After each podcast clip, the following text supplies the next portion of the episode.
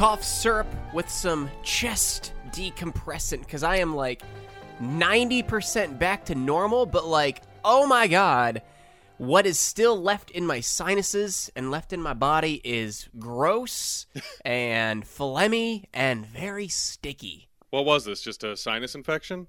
I I'm guessing so. I don't know if it was a, a sinus infection or bronchitis with maybe a touch of laryngitis, Ooh. but yeah, you can hear my cough. Yeah, yeah, But like, at, least I I kind of sound back to normal now. yeah. I can hear in the I can hear the the nose like that sort of Yeah. uh, that you're filled up there. Oh my god. But what sucks, and I'm sure you can um you can attest to this as a uh, a, a fellow who is able to grow some facial hair. I've never known this. Blowing your nose with a mustache is the most gross thing I have ever encountered. Honestly, I don't think I've ever really had to do that. I, I Oh usually only, no. I usually only have a mustache for like 24 hours. That's know. very true. max. Yeah, but like once in a while, you'll let you'll let like the full beard come in, and you'll have that's like true. You, you'll have the upper lip hair with the full beard. Yeah, that's true. That, but um, But you've never been sick with that. yeah, I, I think that's the case. Yeah, anything Okay, that yeah, okay. anything that was in the nose, like I was able to to take out Ugh. inside the nose and never came out. but yeah, I, I bet that. I mean, evolutionarily speaking, maybe that's what it's for. You know, because humans were designed to shave. You know, so. If we picture us with like full beards, I mean, there's got to be a reason it, it caught all that for some reason. I don't know. Uh, I'm just imagining having like a full like mustache bush like Sam Yeah. Elliott. Yeah, I, Just, I don't know. I don't have a green snot. Yeah. I don't have a better way to describe it than full mustache bush. Yeah, yeah. Uh, um, but like yeah, just like matted down with like the worst like bronchitis, br- bronchial, yeah, bronchial. Would that be the correct term? I think so. Bronchial green slime. Ugh. Yeah, yeah, just gross and and dried. And but that's those are our ancestors. I'm guessing Ah. they got the first colds. I mean, honestly, when when cavemen were around, like the common cold was their COVID. Probably, it's like, oh, did you hear about Ugg? He got the cold. He, Like he, got a he- cold. Oh well, he's done for. I know. Me, mean, me, meanwhile, uh, Joe Rogue Ugg is walking around saying, "No, it's all a lie. Look, Co- if you're a cold- healthy caveman, Cold isn't real. if you're a healthy caveman, you can get the cold and you'll be fine. Look, if you're Yeah, a healthy caveman, you, you're you're genetically disposed to to being able to suc- uh, successfully overcome cold a lot better. You know, we can't prove that Joe Rogan is not an unfrozen caveman. We can't prove. no one can prove it. Honestly, I'm just asking questions. I'm not saying he is. I'm just asking questions, Ted. You're you're saying there's uh there's some people out there who Yeah. should be doing a little more research. It's not going to be us, but People are saying some- Joe some Rogan. Is an Many unfrozen people- caveman. Many people are saying that Joe Yeah. Rogan is an unfrozen caveman. Many people are saying this. He hasn't proven he's not. That's all. We're just asking the questions. Okay. Have you ever seen an unfrozen caveman and Joe Rogan in the same room In at the same room? time? They're identical. uh, I I'm doing uh, well uh, too. I made the biggest mistake of my life getting the uh, no hugging, no learning Gmail on my phone. The Oh biggest yeah, mistake of my life this year. yeah. You have your notifications on for it? I don't. yes, I should turn those Oh, off. I- I- dude. But I finally, if, if uh, I don't even know if we've mentioned it on the show, but like I got into the Gmail account on my computer, and then I was like, oh, I'll get it on my phone too. That way, I'll be able to look at the Now, um, calendar. are you getting- stuff. Are you getting push notifications now for every email? Yes, yeah, and so Oh, I, like Tim. twelve Oh, times a day I get. And here's the real, like if it was another email account or, or or application, it wouldn't be an issue. But Gmail, I only use for job hunting. Like I've only ever used Oh it. It gets no. I get zero spam. I get nothing in there except things related to possible employment. and so whenever I get a Gmail notification, I get very excited because I'm either most likely I'm getting rejected, but at least I know, or it might be this might be it. Except Yeah. now this I it's for sure offering me car insurance or a home warranty or a $3500 loan. or Uh, yeah. or a Russian book. I don't know how we got put on the mailing Yeah. list for Russian books. Yeah. And so I um my heart is it's even worse than getting a job rejection because it has nothing. I, I just Yeah. get so excited. I'm like, oh, Gmail. I'm like, oh god, save on my car insurance. That's great. But I did go in and clean it all up. Uh, for the most part, good. all the spam I think is gone. I did have time to do that because you know uh, all of the, the rejection. But um, it. um, but the one thing I didn't clean out is um, I've been calling him Daniel Day Lewis, but his name is Daniel J Lewis. It's just so Yeah. similar. do we need all those emails No, from Daniel Day no, Lewis? that, okay. that that's a that's a that's a newsletter. okay. Um, but it, it was a service that I signed up for a long time ago that like was a free uh, ratings tracker, yeah. and then it became a not free ratings tracker, Ah. and then their message uh, messaging list, uh, like he was in charge of it, and now he just sends out his own like, hey, here's how you do a podcast right, and every tip he posts is like, yeah, I knew that. What a scam! Oh, you know what? I just scrolled further down and uh, I found a bunch of stuff that I missed somehow. So I'll have to go Ah. back through and Well, yeah, you Yeah. can get rid of the Russian books too. We don't we don't need any Look, Russian we're not books. we're not getting the Vivint Smart Home. Not we don't need Fidelity Life. We're not. I'm certainly not gonna. Could you imagine if you got a Gmail like a random spam Gmail that's like, "Hey, how about a thirty five hundred dollar loan?" and you took it? like Jesus, yeah. who did like how i mean i know the scam is like give us your bank account info and we'll just empty that instead but i mean who would go oh i've been hoping for a break and this was it. 3500 bucks is going to turn my life around and i'm going to get it. This person randomly wrote to me knowing that. And uh, yeah it just you know goes back to the nigerian prince emails and stuff. Uh, all right should we get going? Might as well, yeah. all right welcome to no hugging no learning. It's a show about one thing: watching Curb Your Enthusiasm for the first time. i'm tim murphy. And I'm Ted Hollowell. And today we will be talking about season one, episode five, Interior Decorator, not the Interior Decorator. I'm thinking if any of these episodes so far, because it wouldn't necessarily be the Ted and Mary, you know, but if any of these episodes would have benefited from a the, it's Interior Decorator. The Yeah, Interior Decorator. right? I think it was a conscious effort. Now I think titling these episodes was a conscious effort to not title them the way every Seinfeld episode was titled with, you know, the comeback, the Uh-huh. whatever, the marble rye. But yeah, you're Uh, right. This one totally would have made sense because it is a singular person. Yeah, not just interior decorator. I think we can deduce that Larry was really trying to go against the grain as far as and when you think about it, I mean that's that's really what this was. I mean, uh, Seinfeld, from what we know about Jerry Seinfeld, he loves like dictating everything to the T. How, here's how it's going to go. This show is the complete opposite. It's all improv. There's just bullet points, and here we need to get from point A to point B in this scene and go. Whatever your character would do to do that, go. As opposed to Seinfeld's very mathematical, you know, approach to comedy. So pretty, pretty interesting. Uh, but what is the deal with the stuff from our last episode, the bracelet? All we had was that Larry calls Richard Lewis Norman Vincent Lewis after Richard. You know, they had a pretty horrible day, but Richard said, "You know what? Every day is a great day for me." And Larry says, "Who are you, Norman Vincent Lewis?" We had no idea what that was a reference to.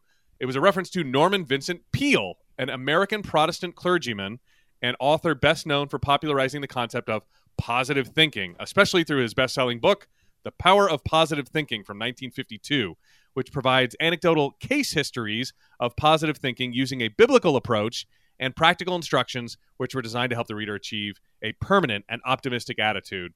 Really, um, these so these techniques usually involved affirmations and visualizations, and Peale claimed that such techniques would give the reader a higher satisfaction and quality of life. Really, it was the secret before the secret swept the nation again. Really, the secret sounds like just a photocopied version of the power of positive thinking Yeah. you know uh, he did pass away on christmas eve 1993 at the age of 95 and he before that though he was awarded the presidential medal of freedom by president ronald reagan in 1984 this guy had the ear of a lot of us presidents he was just kind of a fixture in a lot of white houses for whatever reason um, almost immediately i found this funny peale's works were criticized by several mental health experts who declared that his writings were actually bad for mental health and essentially just uh, came down to auto hypnosis. You know, repeating something to yourself over and over again Oh my until god. you just sort of enter this positive thinking trance. But really, nothing is good. You know, nothing has changed. But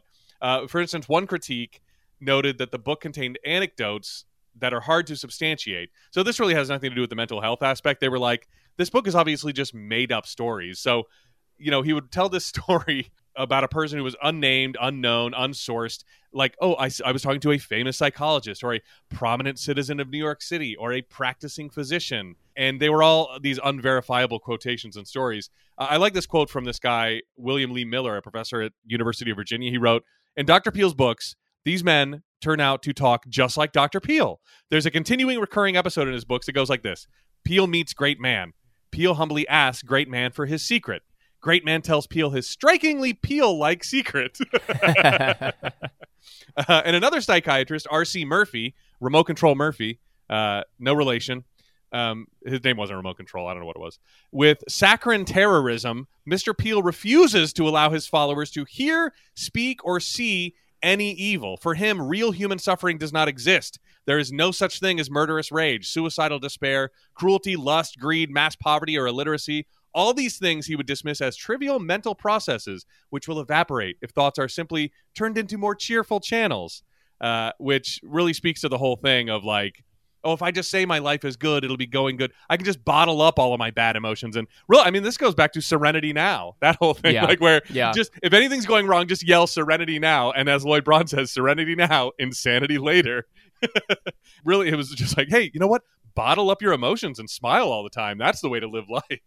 uh, uh, but a lot of people bought into it. And he also founded uh, Guideposts in 1945, which is like a Christian publishing label. They put out like devotional books. And uh, I, I love this phrase Christian fiction. All right, don't, let's oh, not, Boy. let's not. let's Oh boy. uh, let's Are we going say- there? Are we no, going there? No, we're not. No one's going to call it redundant or anything. Uh, but now they have like websites and stuff. But I remember getting Guidepost magazine at my house. My mom got Guidepost magazine. It was a little book full of probably a lot of these made up stories. So that's it. That's why Richard Lewis's positive thinking led Larry to calling him Norman Vincent Lewis. So here's some other trivia and tidbits. When I felt okay, we both thought this was weird. Larry runs into this homeless guy, and we're just left to deduce that Larry gave him some food earlier in a scene that we we weren't privy to, that the audience didn't see. He runs to this guy. He's like, "Hey, you're the Duck L'Orange guy," and he's like, "Oh yeah, do you like that food?" We're like, "Okay, he must have given him some food." I, it's a weird. It's a weird way to. It could have been just been a homeless man walking up to him, going, "Hey, do you have any change?" But no, they invented this backstory we didn't see. Uh, well, it is in fact a reference to a dinner party in an episode called AAMCO, uh, which is episode seven in season one. Originally, Oh, the episodes were intended to be in a different order, and so they just left this weird scene in and allowed us to infer, like, oh, I, I guess he gave him some food. But this homeless man obviously is some sort of soothsayer and can see the future that Larry will give him Duck L'Orange. And Larry too knows that that is also in his future, so he just didn't even say anything about it. Oh my god. yeah, that's the way it plays now. uh, Larry is watching. I couldn't tell what was going on, on on the screen. Neither one of us could. But Larry is actually watching an NFL game between the New York Jets and the Minnesota Vikings. What I love is that he does reference the Giants at at one point, but I I don't know if if it's the same game in both scenes. But it's only in the last scene, that he referenced the Giants. I didn't think either team looked like the Giants, but um, it, this may be just the first scene because the Vikings are wearing their home uniforms. And as of the air date of this episode, the Jets and Vikings had only played six times, and only three of those were in Minnesota. So the Vikings would be wearing their home jerseys. That was in 75, 82, and 94. The next time that happened wouldn't be until 2006. Vinny Testaverde throws a pass to Curtis Martin. I don't know how the person watching this is the same person that Jesus. that um, dissected the bowling score Oh, yeah. from the first My episode, yeah, from the second episode. I mean, so Testaverde and Martin were Jets teammates from '98 to 2003, and again in 2005. So they never would have played for the Jets against the Vikings in Minnesota in the year 2000. Uh, so this must have been a game from I don't know when. It I, seems, I, have, I have no idea. yeah, it seems impossible that Hey, you know, maybe Larry is watching uh, NFL Classics. Maybe he's watching that game from 1994. yeah, but these two guys were only teammates. From Oh, that's 98 right. That's right. Oh, okay. So it's it's obviously a team. So it happened in 2000. This is obviously a game that happened between 98 and 03. That's what I'm trying to. So he he could have still been watching. Oh no, it couldn't have happened. Never mind. Okay, yeah. All these dates are like throwing my head for a loop. So it was obviously a recording, say, of that 94 game that they're playing in 2000, even though the Jets did not play the Vikings at home with Vinny Testaverde and Curtis Martin on the same team during that year. I can't believe I mean, sports people are crazy sometimes. Yeah, with dude. How into stats they get, and I know, like, you know, whatever your fandom is, you can you can get into the same way, but that's just absolutely crazy. um, when Larry is wa- so here's another note from that game. When Larry is watching the game, the Jets are inside Vikings territory. They run a play that gets them a first down somewhere inside the 30. Cheryl's talking to him shortly after. Then he turns to look at the TV, and suddenly, Ted, they appear near their own goal line on the other side of the field. Tell me how that happens, Ted. I sure hope someone got fired for that blunder.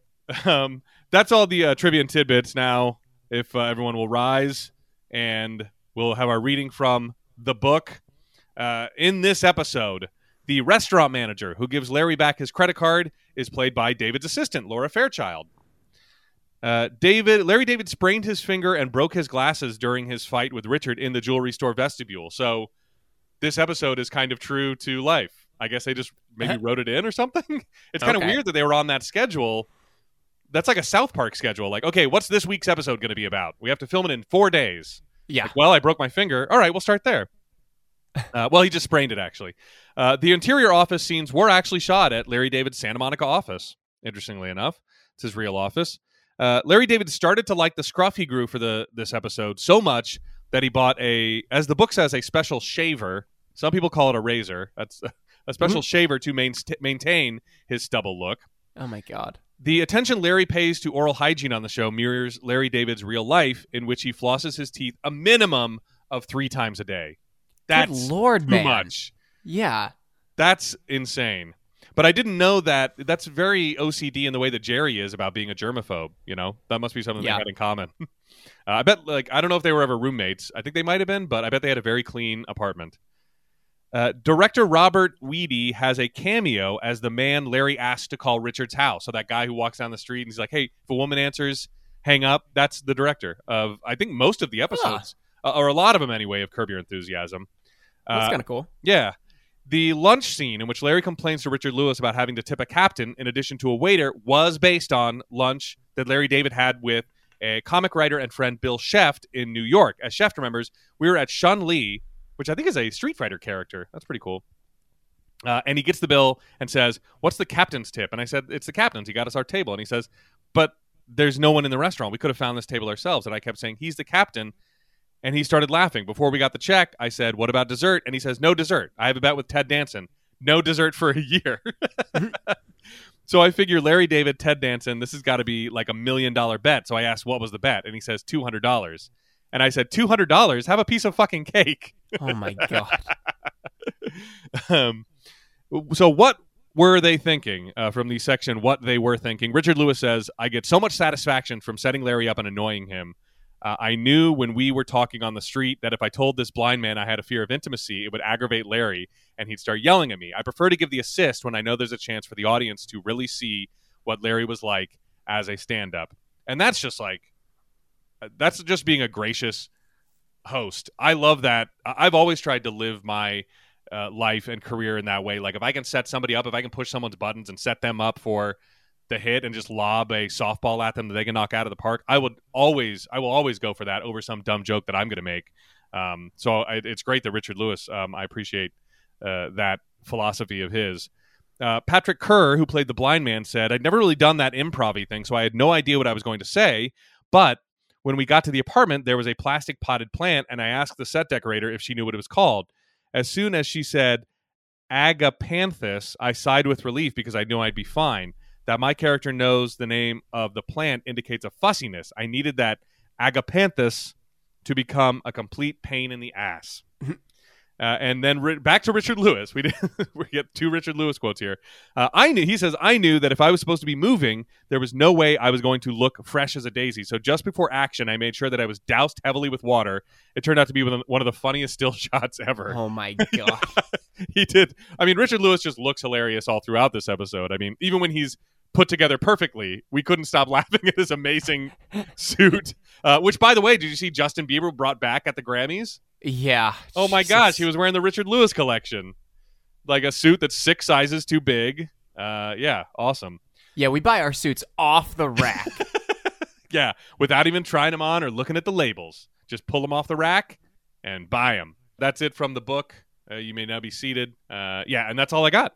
All right. Well, if you've never listened to us before, we are not a research heavy show, despite the last 21 minutes being exclusively uh, bullshit. We like to have our questions pop up naturally in the run of the episode and assign them to ourselves the week following as though we are giving ourselves homework.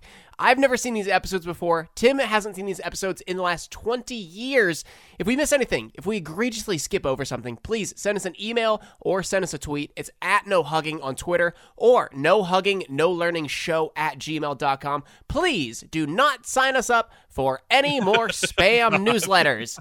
I don't know. I don't know who was doing that, but please do not do that anymore. I think there are bots that just scrape the web for Oh, probably. at blah blah.com and then they yeah. Probably, but I, I could definitely see like someone just saying like, "Oh yeah, uh, no hugging, no learning show at gmail.com. They're gonna want this knockoff truck stop Viagra, Horny goat weed. Horny goat weed. Oh my lord! Uh, if you uh, if you like what you hear, you can give us a five star rating and a written review on Apple Podcasts or Spotify. And if you do that, we will send you a free no hugging, no learning show sticker. Uh, we just need your mailing address. So if you want to send that over to our email, you can do that, or you can DM us on Twitter. Either way. If you'd like to support us monetarily, you can also do that. Patreon.com slash no hugging. Uh, where for five bucks a month, you are gonna get every episode except for last week's uh, one week early, and you're also gonna get our clipped content from every episode. You are gonna get two movie reviews every single month, which we gotta figure out what we're doing for Oh, yeah, I that. know. Uh, we should probably do one of those this week, so Yeah. we're not doing two towards the end of the month. Um, but you're uh, you're gonna get all that for a low low price. Uh, that is the it's a Hyundai tier. It's really our only tier that anyone is signed up for on Patreon. Uh, so I'm I'm probably.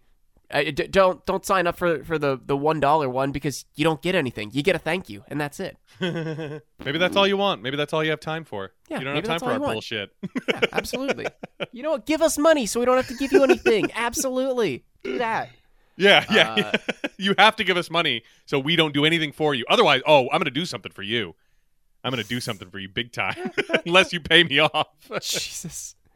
All that being said, season one, episode five, interior decorator, original air dates is November 12th, 2000. And if you're looking at TV Guide that night, you are going to see an act of kindness results in Larry missing a meeting with an actress whose phone number he just can't get.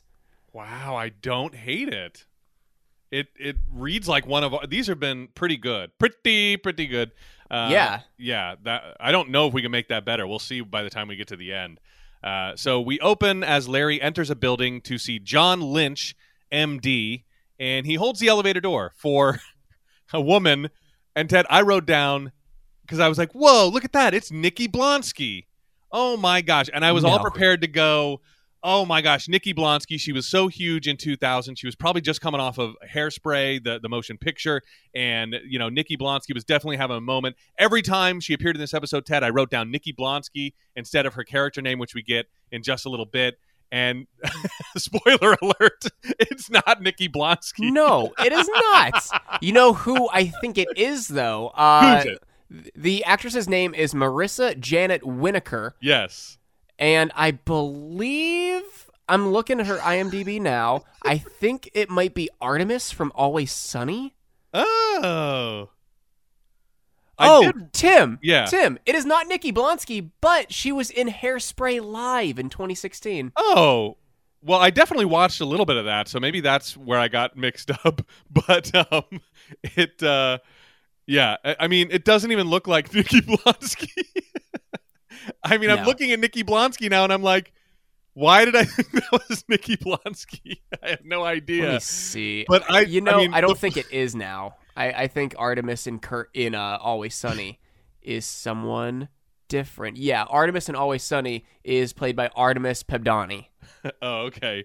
Well, yeah. Interestingly enough, this character also goes by her actual name. The her name in the show is Marissa Winokur, uh, and the actress's name is. Mar- I mean, the funniest part of the episode to me, Ted, I think, is when I was watching the credits and I was like, "Oh, that's not Nikki Blonsky." Jesus Because every time I wrote it down. Uh, so sorry to both Nikki Blonsky and I yeah. not not to pull the curtain back too much, but I'd have to agree that uh, the funniest thing in the episode happened not in the episode. Um, what what was it for you? I, I honestly couldn't tell you. okay, maybe it was just now when you thought I thought that was Yeah, Nikki that was, pro- that was probably the highlight of the episode for me. Is is knowing that you thought this was Nikki Blonsky. the entire time, and I wrote it down every single time. Even after we got her character name, I was like, nope, Nikki Blonsky. Look, it's just easier to just notate it NB. Like Yeah, it's it's fine. Um, so not Nikki Blonsky, Marissa Winokur. Um, he holds the door for her. She signs in and is called back before Larry David. He's got a finger splint, by the way, so he can't really write properly. Uh, and he goes up and asks when her appointment was, and her appointment was at eleven forty-five. His is at eleven thirty, but she signed in first, and that's the office policy. They see people as they come in, even if they're early, because then they can see more people. Yeah. But and and we don't get what time it is, but we're led to believe that Larry David is late for his appointment.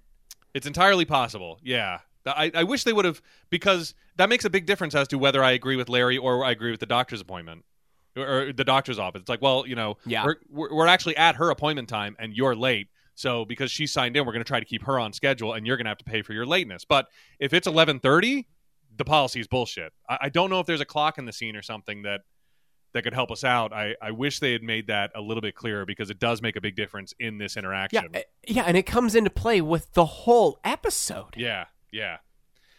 But Larry's like, well, why make an appointment if they don't matter and you can just show up whenever? This um bit really reminded me of the reservation bit. Yes. Yeah. Yeah. I was I was drawing comparisons to that too, but like I'm on the side of the other person in this interaction. Like with with the reservation, e- like everyone's on Jerry's side with that, right? Yeah, yeah, yeah. But watching this, I'm like, okay, Larry, it's a fucking doctor's appointment.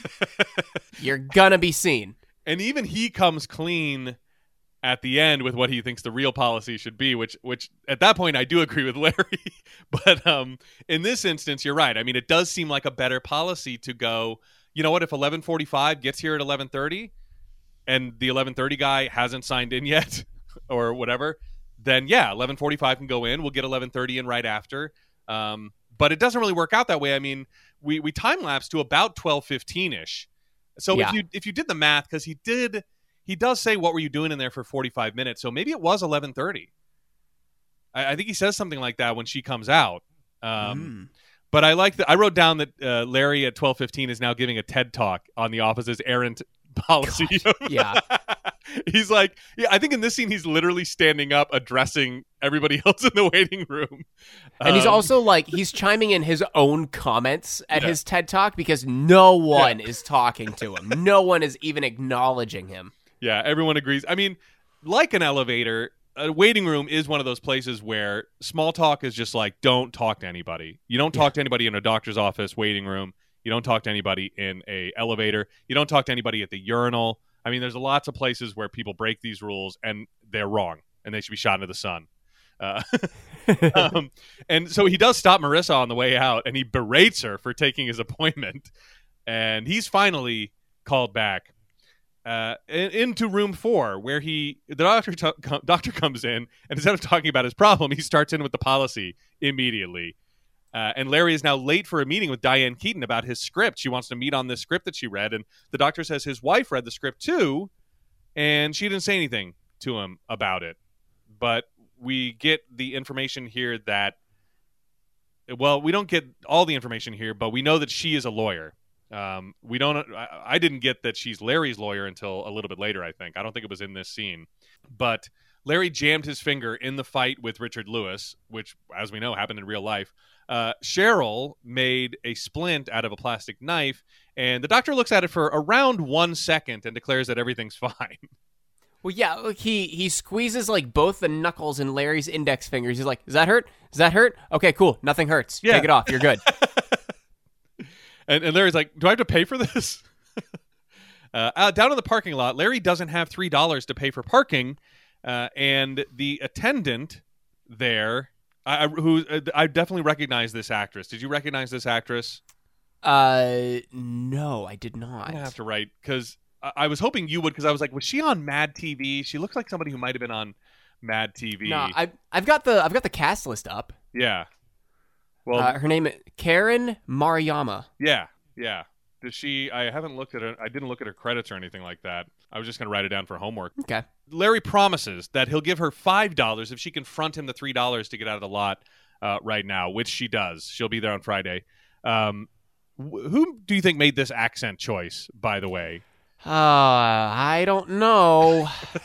it's the first of I believe I count three. I wrote accent choice question mark three times during this episode uh, yeah.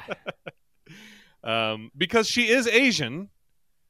So you know, I mean, it, you know, going back to Mad TV, I remember that there being that. Wasn't there an Asian character that did a very similar broken English kind of accent that was played for huge laughs? Like, Uh, are, are you talking about Alex Borstein? oh God, was that Alex Borstein doing that? I I think so. Oh no. Well, I don't. That's not a very Asian name. I know who that Yeah. actress is. Alex Bor- Alexandra Borstein is an American actress, comedian, writer, and producer. Yeah, she was on Mad TV. I think that might be who did And the character that you're thinking of. Oh my gosh, you're kidding me. well, I mean that that tracks because um, she's big in with Seth MacFarlane, and that is very much his kind of humor as well, for better or worse. Uh, Miss Ms. Swan is that who the the character's name? The uh, the gorgeous, pretty beauty nail salon. Yes. Oh, no. Yes. Oh, yep, that was Alex Borstein. oh boy. I have to say already. Our episode of the podcast about this episode is 10 times better than the episode. I'm having a, Jesus so much of a better time right now.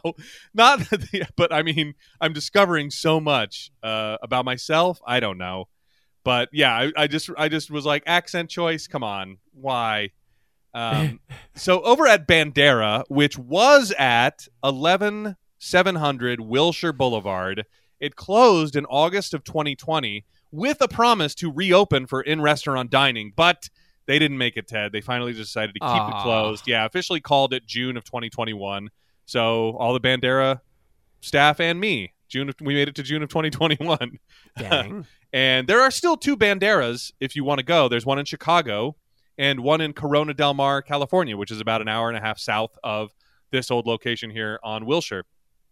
Um, the last time Google Maps drove by, there is nothing in the building right now. It does still have like a big restaurant sign that kind of ran perpendicular to the corner that you can't see, but that sign in the front that said Bandera has been stripped. Uh, and that's where Larry was to meet Diane Keaton. Uh, Jeff is still there, but Diane left after waiting for so long. And so Larry says his days of elevator etiquette are over because holding the door for this woman did not, uh, uh, you know, um, cause him to be late for this potentially life changing meeting. And Jeff's like, yeah, Diane's probably not doing the movie. Uh, and she, he was like, you know, you should call her. You should write her a note. And Larry's like, I can't write right now. I want to call her. And so at home, Cheryl introduces their new interior decorator, Carmen. Uh, this is surprisingly, I didn't write down accent choice here. This is not one of the times that I wrote down accent choice, but you certainly Well, could I- have. I I have seen her in other roles, and I don't believe this is an accent that she put on for the interior Oh. decorator because uh, Grace was telling me that she is one of the teachers in That's So Raven, and it unlocked a little bit of a memory for me. I'm like, I remember her sounding exactly like this in That's So Raven, Oh, unless okay. she's just doing the same character yeah twice, whi- which is possible. She might just do a great accent like that, and and actually, I see I I did write it at the bottom of this section, so this is one of the times I wrote accent choice. It seemed a little thick to me, but maybe that's it. Maybe that's a real uh, speaking voice.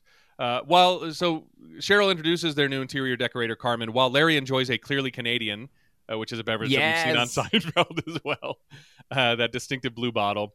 So Diane Keaton is actually one of Carmen's clients, and Diane did leave a message on the machine, but her number is obscured by cell phone static, and Carmen will not give Larry David the number.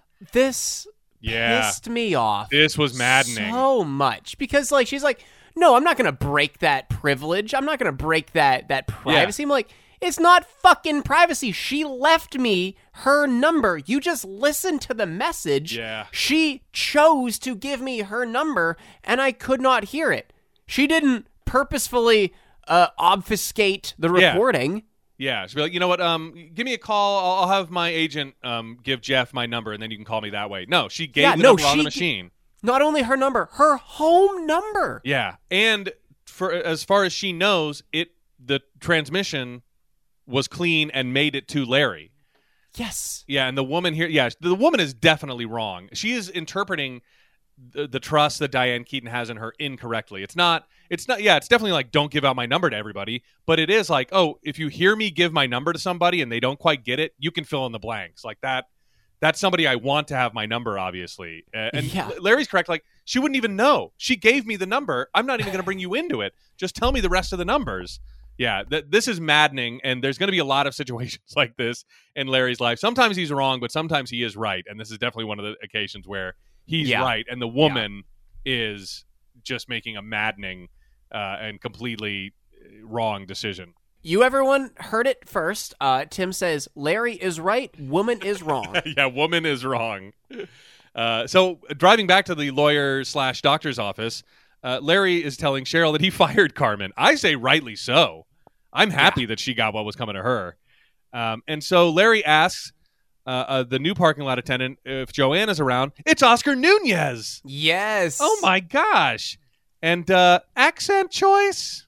We know. Yeah, we know Oscar Nunez doesn't talk like this Yeah. from uh from The Office. was this Larry David going, you know, it would be hilarious. A stereotypical Mexican, uh, you know, like that would be, that would just add to the scene. Um, yeah. So just, go, I know you're a young actor trying to, you know, a young improver trying to get into the business. This is an HBO show. I don't know. I just hope the conversation didn't go that way. um, uh, but Oscar agrees to accept the money if he's not responsible for getting it to the woman. Like if it doesn't make it to her or something like that. Um, and make sure this was this was maybe one of the only times I really chuckled during this episode is when he goes from the bald guy with glasses, like, and you're the bald guy with glasses, and Larry goes, "Unfortunately, that's me." it's a good look. Yeah. it's a good look. I, I'm so glad to know that like you also laughed so infrequently at this episode. yeah, yeah. It was. It it wasn't the normal, and we've only. This is only episode five, and it wasn't what we're used to. It was. It was a little bit of playing around with their format, which I guess is fine early in the first season, but um, there's just some weird off the wall stuff that still has yet to happen, and and just some odd choices all around for this episode. Um, but I did like that one where he's like, "Unfortunately, that's me." uh, I loved that. Uh, so inside, Larry pretends to, but will not hold the elevator door for the person running in. But he doesn't realize it is Joanna. Yeah. So now she thinks that he's trying to duck her.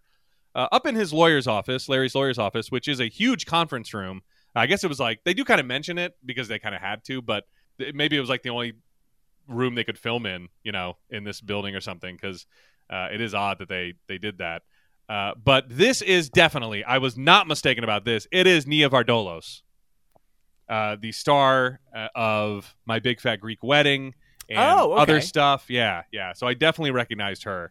Um, and Diane Keaton is upset, uh, and somehow.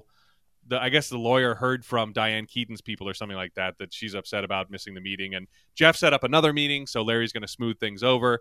And he did get a bill for fifteen hundred dollars because his lawyer spent three hours reading the script and she is also larry can't believe it he didn't even ask her to read the script she's also going to charge for the notes that she made on the script and he's not interested in her creative input either uh, and he's like well i this was an I, I laughed at this line too i think well i'm going to take those notes and shove them up my own ass God damn it.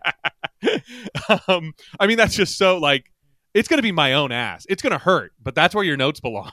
like it, that, it had that energy to it. Um, and and he's like, you know what, you want you want to collect on that fifteen hundred bucks? Call my new lawyer, which was brutal. Oh my That, god! that was that was a good that was a good burn. so down in the garage, Joanna finally confronts Larry, and she never got the money uh, from Oscar yet, and she thinks Larry is trying to duck her, but Larry gives her twenty bucks, and then turns around and sees his lawyer or his old lawyer, I guess, staring at him. Uh, you know, having watched this weird interaction. Now, Larry has no cash to exit the parking garage, and we get another maddening situation because Oscar won't give him the ten dollars back uh, because he was entrusted with that to give it to her, and he doesn't know that Larry has now given. He doesn't trust Larry that he's given her twenty dollars, and he wants that ten dollars back. Um, and so he has to ask his lawyer, who is behind him, trying to exit the parking garage for five bucks. And he says, "I'll give you ten later." he owes her fifteen hundred. Meanwhile, so says she. But Yeah. uh, he is worried about making sure that he gives her ten bucks back for that five dollars. I feel like this is a, a metaphor kind of for Wall Street investing. Like, okay, I borrowed three dollars from that person, promising that I'll give them seven dollars later. I in fact gave this guy ten to give to her, and I'll take five dollars from this person, telling them that I'll give them ten back later. You know, I feel like a lot of the stock market is done that way. Uh, I, but I don't know enough about it. Obviously, if you're listening and you do, you're probably like, no, you idiot. It, it's something completely Yeah. different, but equally convoluted. But if you if you are listening and you do know how Wall Street works, uh, please hit up our email and help be, help make us millionaires. I'll we just- want to we want to make some money. I will think it's spam and delete it though. Yes. I will probably because Yes. that doesn't seem like a real. Hey, Yes. I can make you millions. Delete. Please, please make please make your uh, subject of your email. I swear this is not spam. Yeah, put interior decorator Yes. in there in the subject line, um, which I'll also think is an ad to hire an interior decorator, and I'll delete it. Um, so over at Diane Keaton's house uh, with Jeff, Larry is 30 minutes late again, uh, and he recognizes as he sits down to wait for Diane Keaton a familiar lamp. Was this the lamp from Porno Gil, and I just didn't yeah, recognize it? yeah. It was okay. That's I, I think so. Anyway, I mean, it had to have been. That's the only lamp that's been pointed out to us in the series. But it's it's just kind of weird. Um, well, I guess it, it does get broken in a second, so I guess um, that that's why they kind of pointed it out. Uh, I could have used just one more step further, like a flashback to the Porno Gil episode or something. um, and Carmen is leaving, and she yells at Larry David about not getting her check because you know even though she's been fired, she did do a little bit of work for him, and so he owes her some money or something. And Larry begins fighting with her physically. They run into the table and tumble to the ground, knocking over the lamp and breaking it. And then all of a sudden, she's trying to make out with Larry David. Carmen is trying to make out with Larry.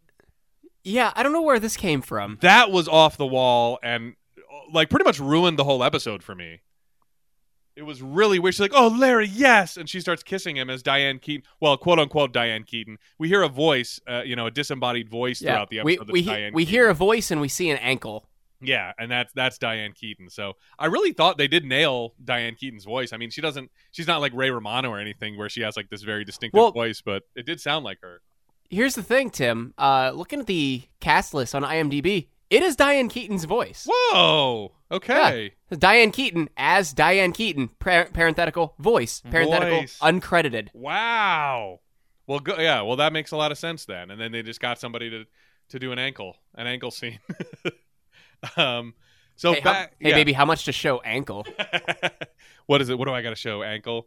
Uh, So back at the doctor and lawyer's office building, uh, Larry sees Joanna working the the parking lot and drives by and decides to park on the street and just starts begging for change, uh, asking if people if they have anything he can put in the meter. At which point he runs into the lawyer. So I guess the gag here is that she thinks he might be hard up for money because every time she sees him with Joanna at the parking garage and now here or, um, leaving the parking garage and now here on the street begging for money, it's is is that the gag? I think so. Yeah. yeah it because i mean it i guess it kind of played like that but but it's never she should have said something in an earlier scene like what are you you're probably poor i know you're you know something like that and he's like no i got plenty of money and then uh, every time she sees him like with george being a filthy person you know like eating out of the trash cleaning the guy's Yeah. windshield and always being spotted i mean it reads very much like that but there's no gag there it's just every time that seems to be the the the runner the thread running through all the scenes but it's never spelled out which Yeah. maybe maybe I'm dumb for needing it to be, but I think I'd like that. um, so inside, Ted, I wrote Nikki Blonsky. oh no. Nikki Blonsky defiantly won't hold the elevator. So Larry runs to the stairs, tussles with Nikki in the hallway. yes, I wrote Nikki. Makes it to the sign in first and really makes a meal out of signing in before even doing the same kind of thing she did where he starts to walk away and then notices that he forgot to write something and, and goes back and, and writes in it. Uh, and so he is signed in uh, and he's still got a, a bad finger But Marissa's called back first because they changed the policy. So even though Larry got there first, her appointment was first, so she goes back first. And Larry complains about his own complaint. He's like, "What? I I come you do one complaint, you change the policy, don't listen to me. And she's like, Well, what I'm getting is you want the policy to be you first. She's like, Yes, thank you, me first, which I thought was hilarious. Yeah, whatever policy means I get to go first, that's the right one. and I, I loved her coming back to saying, Okay, we'll finally we'll after uh, we'll institute the me first policy for you after today. Have a seat. yeah. yeah, she But was she was great. I, I want to point out that um I I thought this woman looked familiar. This this nurse looked familiar, but Grace is the one who pointed it out to me. Uh, Tim, this is Chessie from The Parent Trap in 1998. Oh my gosh. I gotta admit I I don't think I've seen it. That's the wow, Lindsay Lohan one, right? Yeah. Yeah, you've never seen it? No, I promise oh I'm my not God. I promise I'm not 80 years old, but the Parent Trap that I grew up with watching, because in '98 I was what 17, so That's um, very true. Uh, Grace is yelling at you from the first floor of the house. Oh well, you guys should check out the Hayley Mills P- Parent Trap because I find that to be. Uh, I haven't seen the other one, but I find that to be superior. the the Hayley Mills Parent Trap from probably 1950 something. uh, Grace is now texting me saying we have to do it for Patreon. oh, okay, I would do that. I would definitely do that. Maybe we should do an all parent. Well, I doubt anybody from the 1961 Parent Trap. Well, I don't know. I bet there was somebody. I'm gonna have to look it up and see if there was somebody from the because we can do an all Parent Trap. Maybe for like May. You know, that's Mother's Day. Maybe you know we do an all Parent Trap. Mm. all Parent Trap all month long. Jesus Christ. Let me look up because I got. By the way, I put the I put a shortcut to the IMDb collaborations page on my phone home screen. Not like not on the first one, but if you swipe one direction Yeah. to the left, it's there. I look at it so much. And Tim, we have there's uh two common connections with the Parent Trap and Seinfeld. The '98 um, version. Yeah, let's Yeah. look for Because uh let's look for Curb. I can tell you, I might have to go to Curb for the '61 version because Beethoven, Wagner, and Mendelssohn are the only people who have Jesus. Seinfeld and the 1961 Parent Trap in common. But I'll do Curb. Oops.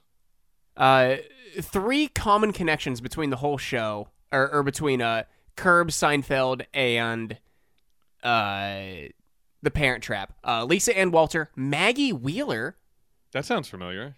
uh she was uh I think she was Janice in Friends. Oh. Yeah, and she was on Seinfeld.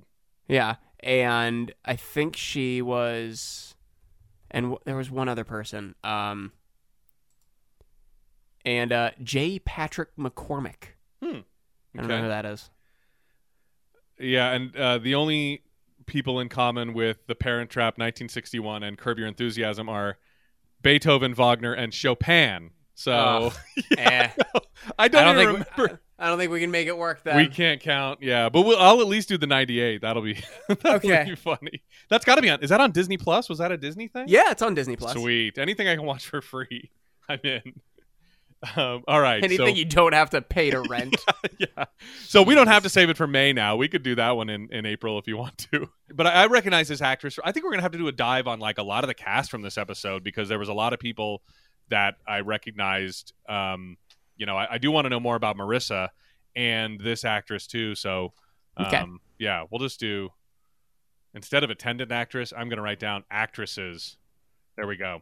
So time passes. Uh, Larry is giving uh, another talk to the other waiting room occupants. Jeez. But did you notice he's not moving his mouth?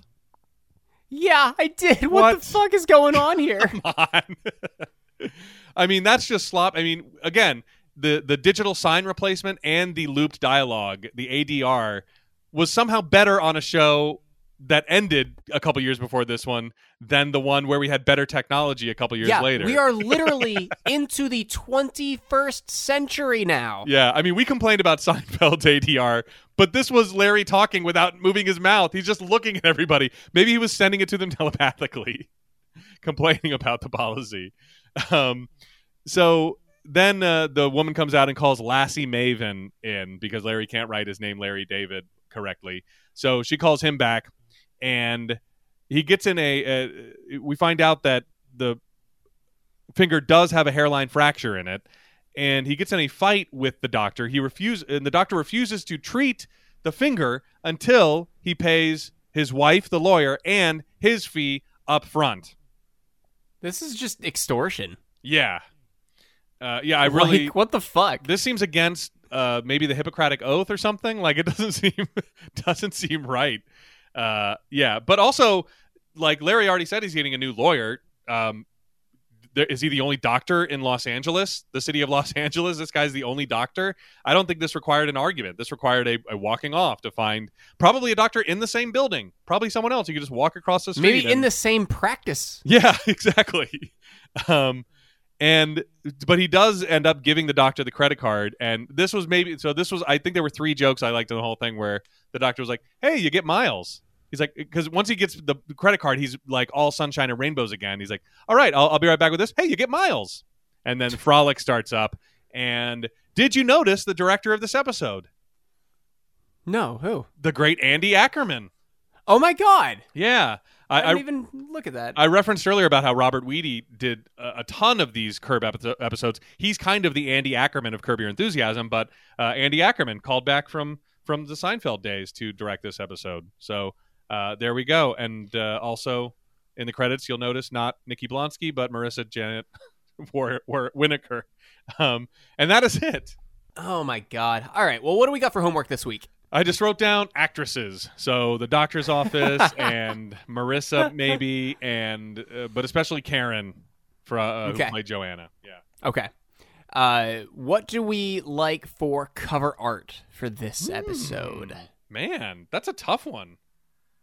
What really stuck out as far as scenes? Something. Maybe Larry and Marissa battling in the hallway. Yeah, yeah, that's not bad. Yeah, or Larry like looking over her shoulder while she's signing in in the opening scenes. Not bad. Or uh, or Diane Keaton's ankle. Diane Keaton's ankle with Larry looking up at it. I, I like that too. Yeah. There weren't there weren't bad uh, visual elements in this episode. Now that I'm No. thinking about it. Andy knows what he's doing. Yeah, that's very true. All right, so what do we uh, want to do about this week's description? Let's hear it. So we had, let me get back to it. We had an act of kindness results in Larry missing a meeting with an actress whose phone number he just can't get.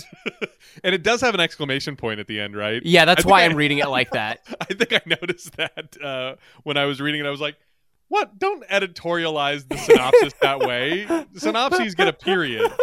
He just can't get it. It's not an infomercial. it's just just let us read it. He just can't get. He just can't get it. He just can't." I, I like it. I, I'm fine with it. It's more than about her phone number, but the phone number is a major part of the plot line. So, you know, it's more that he just he can't meet with her again or he keeps missing the meeting but i like the way they wrote it better that he, he just can't get it i would just change it to a period that's all i'll change You know what? No, I'm keep. I, I'm, I'm going to keep it with the exclamation Keep the point. exclamation point yeah so it's uh it's larry wait so read it again An act of kindness results in Larry missing a meeting with an actress whose phone number he just can't get. at the disco that's all i was gonna do Oh my god. Uh, okay, so what did you like or or not like about this episode? Did you like it?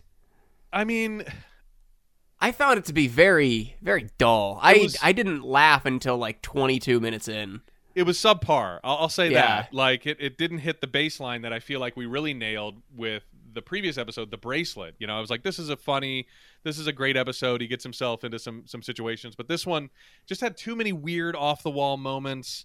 Um and it wasn't uh, maybe it just wasn't as cohesive as i would have liked it despite the fact that it does come all the way back around but there was there was just something there was something missing from it. Um you know a, a lot of the humor like i laughed at three jokes really. And you know we we've referenced already that this isn't a very jokey show but even the situations didn't make me laugh as much as they made me upset you know Yeah. which is that was that what i'm supposed to feel i don't know Am I just supposed to be angry watching this comedy? yeah am i supposed to be agitated because that's all Yeah. I, that's all i like everybody was pretty much wrong That's all I was getting from this. maybe that's what I didn't like about it is it's better when Larry is wrong but he will not back down as opposed to Larry being right and everybody that's what really And stuck out about everybody else being wrong. yeah, everybody else was wrong except for Larry um, and and those don't make for And yeah, it was it was infuriating. yeah yeah definitely. So maybe that's maybe that's what it was. It wasn't awkward and it wasn't cringe. It was just angering and, a- and agitating. Yeah, definitely not my my least favorite episode we've watched so far because uh, Larry David Curb Your Enthusiasm exists. But my God, was You're- it not not in my top episodes Your least favorite of the season proper of the series Yeah. proper. I mean, of of the series proper? Yeah, Yeah. or yeah, I would say that's true. I mean, we're only five in though, so they, they didn't Yeah. hit a stinker Yeah, we- until you know we are we are halfway through halfway season one now. Yeah, that's true. All right. Well, next week we have got season one, episode six, The Wire. Original air date was November 19th, 2000. And if you're looking at TV Guide that night, you are going to see Larry and Cheryl befriend their odd neighbors in order to get their approval to bury an unsightly phone wire. Hmm. Okay, all right. Doesn't ring a bell. All right, is that it? Yeah, I think that's everything. All right. For no hugging, no learning. I'm Tim Murphy. I'm Ted Hollowell. Be good.